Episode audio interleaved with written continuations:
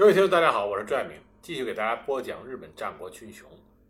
上一次我们说到信长驱逐了幕府将军足利义昭，干掉了三好三人众之一的岩城有通，而天柱信长、武田信玄病逝在上洛的路上。那么这个时候，信长终于可以腾出手来对付前景和招仓家。恰好在这个时候，发生了一个事情，这就是前景长政的手下，掌管交通要冲山本山城的阿比真征，被丰臣秀吉策反，归顺了织田家。这次反叛，对于整个织田家与前景家的对峙，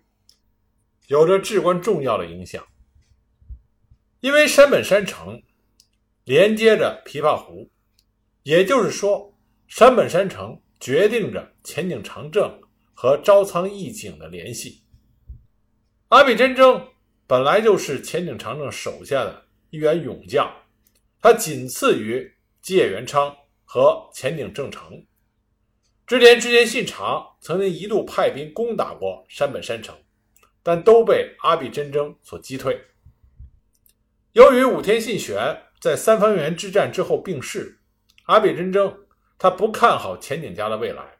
所以呢，他就接受了丰臣秀吉的策反，与自己的儿子一起改投了织田家。那么山本山城是监视北近江和北国相连接的重要要塞，阿比真争的反叛就令前景家完全断绝了来自朝仓家的援助。而信长在收到阿比真争归顺的消息之后，他意识到自己的机会来了。所以他亲自率领三万大军，从岐阜城出发，迅速就包围了前景长政所在的小谷城。而前景家其他的支城云雀山城、悦赖城都纷纷的开城降服。面对信长咄咄逼人的强袭，前景长政一看形势不好，就派遣使者前往越前，祈求盟友朝仓义景发兵救援。朝仓家这个时候的家臣实际上并不看好帮助前景家与信长的兵锋对抗，所以呢反对出兵，其中就包括朝仓家的名将朝仓景敬。但是朝仓义景仍然率领着两万兵力南下救援。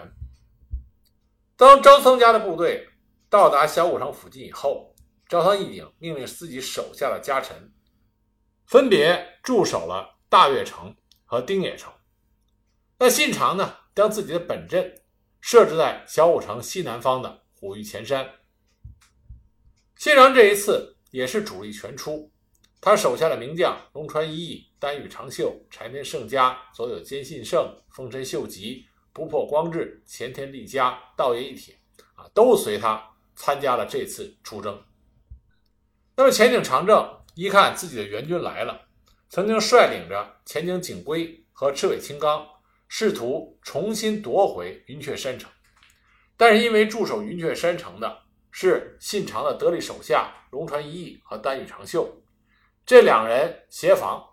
使得前景长政无功而返。而同时，织田军的佐佐成政、前田利家和不破光治也率军突袭，甚至击破了前景长政的本阵。前景长政力不能支，就回军。那么，在他回军途中，又遭到了柴田胜家和丰臣秀吉的追击，损失了不少士兵。这个时候的战场态势很明显的有利于织田信长，所以前景家的烧尾城城主浅见道西就透过阿比真争投降了织田家，并且引领着织田军去攻击朝仓家部队驻守的大悦城。信长得到这个消息之后，就命令长子织田信忠。镇守虎御前山的本镇，自己亲自率领部队，趁着风雨向大悦城发起了夜袭。赵仓家的家臣们猝不及防，一看形势恶化，所以呢，在织田家使者前波吉继的说服下，全部都归降了织田家。虽然大悦城归降了织田信长，但是因为风雨尽急，而且又是晚上，朝仓义景并没有发觉大悦城已经沦陷了。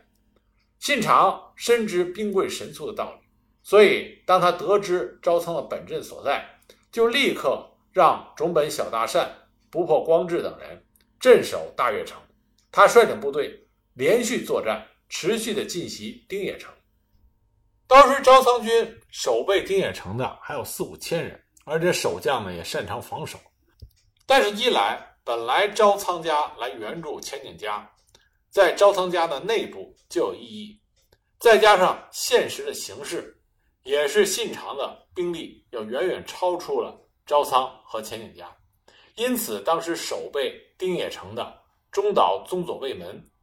就接受了信长的劝降，啊，开城投降了。信长连续拿下了大悦城和丁野城。为了进一步切断前井长政和朝仓义景的联系，信长又派遣了佐久间信胜、柴田胜家、丰臣秀吉，将阵地移到大悦城北边的山田村，又投入了吉野元昌、阿比真征、山崎片家、通口之房这些人去助阵。大悦城跟丁野城的失陷，让朝仓义景大感意外。信长也判断朝仓军不会继续作战，所以命令旗下诸将加强监视。那么，朝仓义景在召开了军事会议之后，家臣山崎吉家建议回军越前死守伊城古城，义景就采纳了他的建议，在晚间决定由刀根山敦贺向越前方向撤退。但是，朝仓义景的撤退完全被信长预料到了。不过有意思的是，主公信长预料到，可是他手底下这些家臣，佐久间信胜、柴田胜家、龙川一义、丰臣秀吉他们却没有发觉。信长知道战场上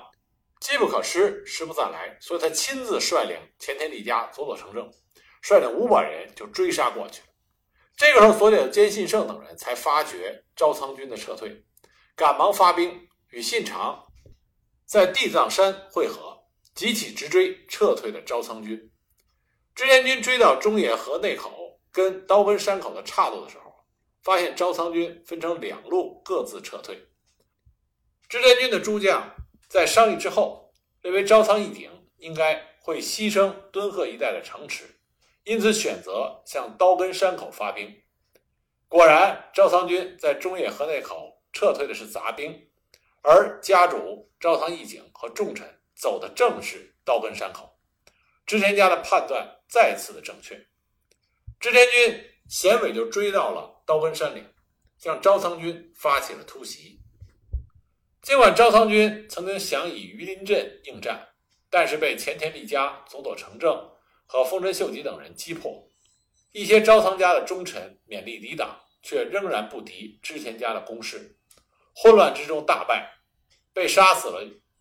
据说超过三千人。朝仓景见、朝仓景印死命突围之下，朝仓义景在家臣的保护下才逃往了敦贺，而重臣被杀死的多达三十多人，连依附于朝仓家的斋藤龙兴也被杀死在这次作战中。为了给朝仓义景的逃离争取时间，朝仓景印和朝仓景赖。率领三百士兵殿后，但是被丰臣秀吉击破，朝仓景印逃亡，朝仓景赖当场被织田军杀死。朝仓义景面对一败涂地的结果，本来想在撤退的途中以死相殉，但是被与他一起撤退的家臣所劝阻。当他逃到越前的时候，身边只剩下五六个人，然后他逃回了伊城古城。这场大败使得朝仓家元气大伤，而且军心涣散，很多士兵纷纷的逃离。信长直接就率军进入了敦贺，而朝仓家那些家臣也纷纷的将自己的儿子或者亲属送到织田家当人质，表态投降织田家。那逃回伊城古城的朝仓义景倍感绝望，再度召开军事会议的时候，一度想杀死自己的爱子爱王丸。以免他死于敌人之手，并且烧毁家宝。后来是在家臣的劝说下，才同意逃往越前国内地势较为险峻的大野郡，依附自己的堂弟，也是朝仓家的名将朝仓景静。朝仓义景带着自己的母亲和儿子舍弃了一城古城，前往大野郡的东云寺，并向一向友好的平泉寺送去了黄金名画，希望平泉寺的僧兵能够出阵协助。信长正式的攻入了一城古城，以柴田胜家跟明智光秀、丰臣秀吉率领三千人，信长本阵五千人和其他武将三千人在城中放火，而平泉寺的僧兵也决定背叛朝仓家，改投织田家，并且通知了信长关于朝仓义景藏匿在大野郡的消息。虽然义城古城。在织田军的火攻之下，很多百姓都遭了殃，一些佛阁、堂舍都化为灰烬。但是信长在占领了一城古城之后，又给当地的百姓分了田地，安抚了越前百姓。然后信长派遣柴田胜家、道爷义铁、安藤守旧领兵前往平泉口追击朝仓义景，并且搜捕朝仓家的残党。听说信长追击而来，朝仓景静劝说朝仓义景。以往山田庄的六房贤松寺，但是道爷一铁借助贿赂当地的居民，获知了义景的行踪，率领军队包围了贤松寺，同时劝说朝仓景静投降织田家。在判断朝仓家已经不可为了以后，朝仓景静听从了道爷一铁的建议，率领二百人包围了贤松寺，逼迫朝仓义景自尽了。朝仓义景无奈之下，写出了“七颠八倒，四十年中无他无字，四大本空”的辞世句以后，自尽身亡。他身边的两个忠心耿耿的家臣，一个是鸟居景进，一个是高桥景业。那么高桥景业呢，是随着主公自尽了；鸟居景进则为了保护主君的尸体，而拼命的和朝仓景静战斗，最终被杀死。朝仓景静随后抓到了朝仓义景的母亲和儿子，然后带着朝仓义景的首级前往面见了信长请降。信长对于朝仓义景和前景长政那是恨到了骨子里，所以他为了斩草除根，命令丹羽长秀杀死了朝仓义景的母亲和儿子。那么信长在消灭了朝仓家之后，回师屯于虎峪前山。准备再度进攻小古城。小古城是一座易守难攻的坚城。那么，因为它小古城的建造风格呢，前景长政是居于本丸，前景久政他的父亲是居于小丸。在日本战国史里边，关于说到城池，谈到这个丸，一般是指城池的不同部分。那丰臣秀吉作为织田军的先锋。他首先攻入了小五城的荆棘丸，荆棘丸是位居于本丸和小丸之间。那么丰臣秀吉拿下了荆棘丸，就相当于切断了前景父子之间的联系。荆棘丸被丰臣秀吉拿下之后，本来已经对前景家的前途感觉到没有希望的前景家的家臣，更是纷纷的通过丰臣秀吉向织田信长请降。丰臣秀吉在前景父子之间选择了先去包围前景长政的父亲前景久政的小丸，在织田军的攻击之下，小丸的前景军或死或伤或逃，最后前景久政决一自尽。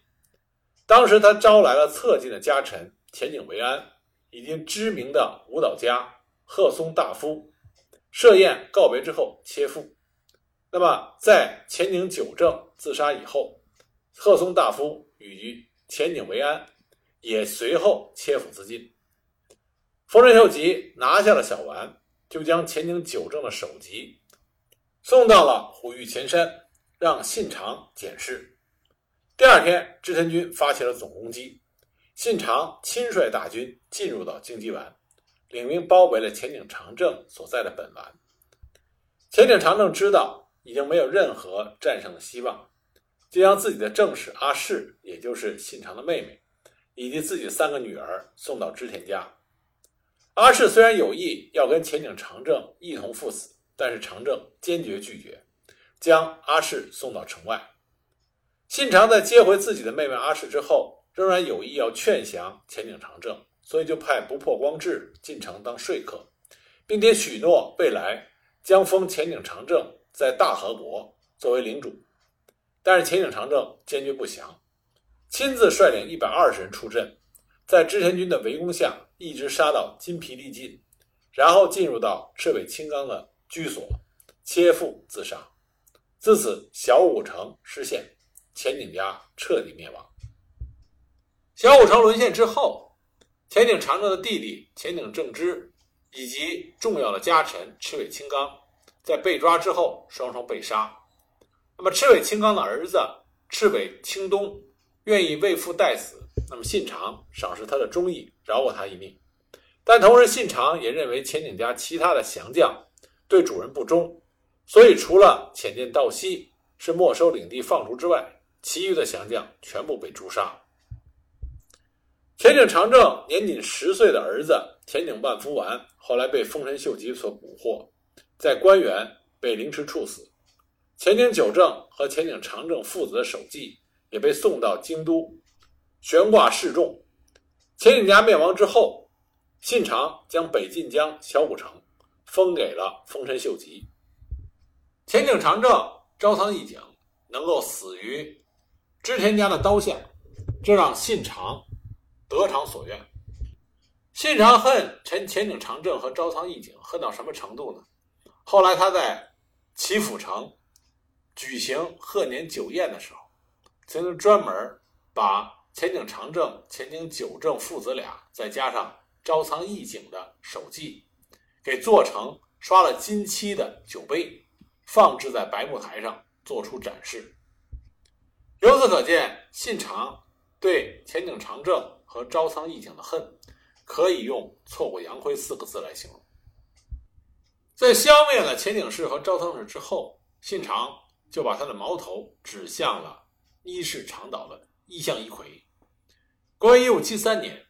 他对长岛进行了第二次征伐。那么，杀进伊势长岛的第一战，信长就派佐久间信胜、丰臣秀吉、丰屋赖隆和丹羽长秀。攻破了伊香一葵的西边所城，那么拿下这座城池之后，信长命令将城中的男女一概杀死。这对伊势当地的豪族起了极大的震慑作用。再加上信长的部队这个时候正是如日中天，所以呢，伊势大部分的豪族都纷纷的投降了织田信长，献上人质表示归顺。就连白山城最善战的中岛将坚，刚开始是坚持不降，但是在信长派出了佐久间信胜、丹羽长秀、丰臣秀吉等诸将攻打他，并且在他四周堆土筑丘，大兵压上，准备攻城之前，中岛将坚还是顶不住压力，向信长表示降服。就这样，信长平定了北伊势一带。削减了长岛一向一葵过半的势力。那么，在十月二十五日，他决定回归。可就在他撤退的时候，他又遭受了比较大的损失。当时织田军撤退的时候，选择的是草木丛生的多益山方向撤走。结果，一向一葵利用地形追击，他们招来了甲贺、伊贺的一些战力强悍的雇佣军。那么，信长安排的是林秀珍之子素老林通正作为殿后的将领。那么，林通正与一向一葵力战数回，最终与手下一百多人一同战死。那么，织田军遭受伏击，损伤不小，而且在十月底居然下起了豪雨。所以说，信长他的第二次长岛征伐，在凄风冷雨中。再次以一场挫败而告终。本来不服输的信长打算马上要进行第三次征讨，但这个时候，他要先去平定另外一股反对他的力量，这就是三好义继和足利昭共谋起事。那么信长呢，就派遣了佐久间信胜为总大将到河内平乱。那具体的情况，我们下一集再给大家继续讲。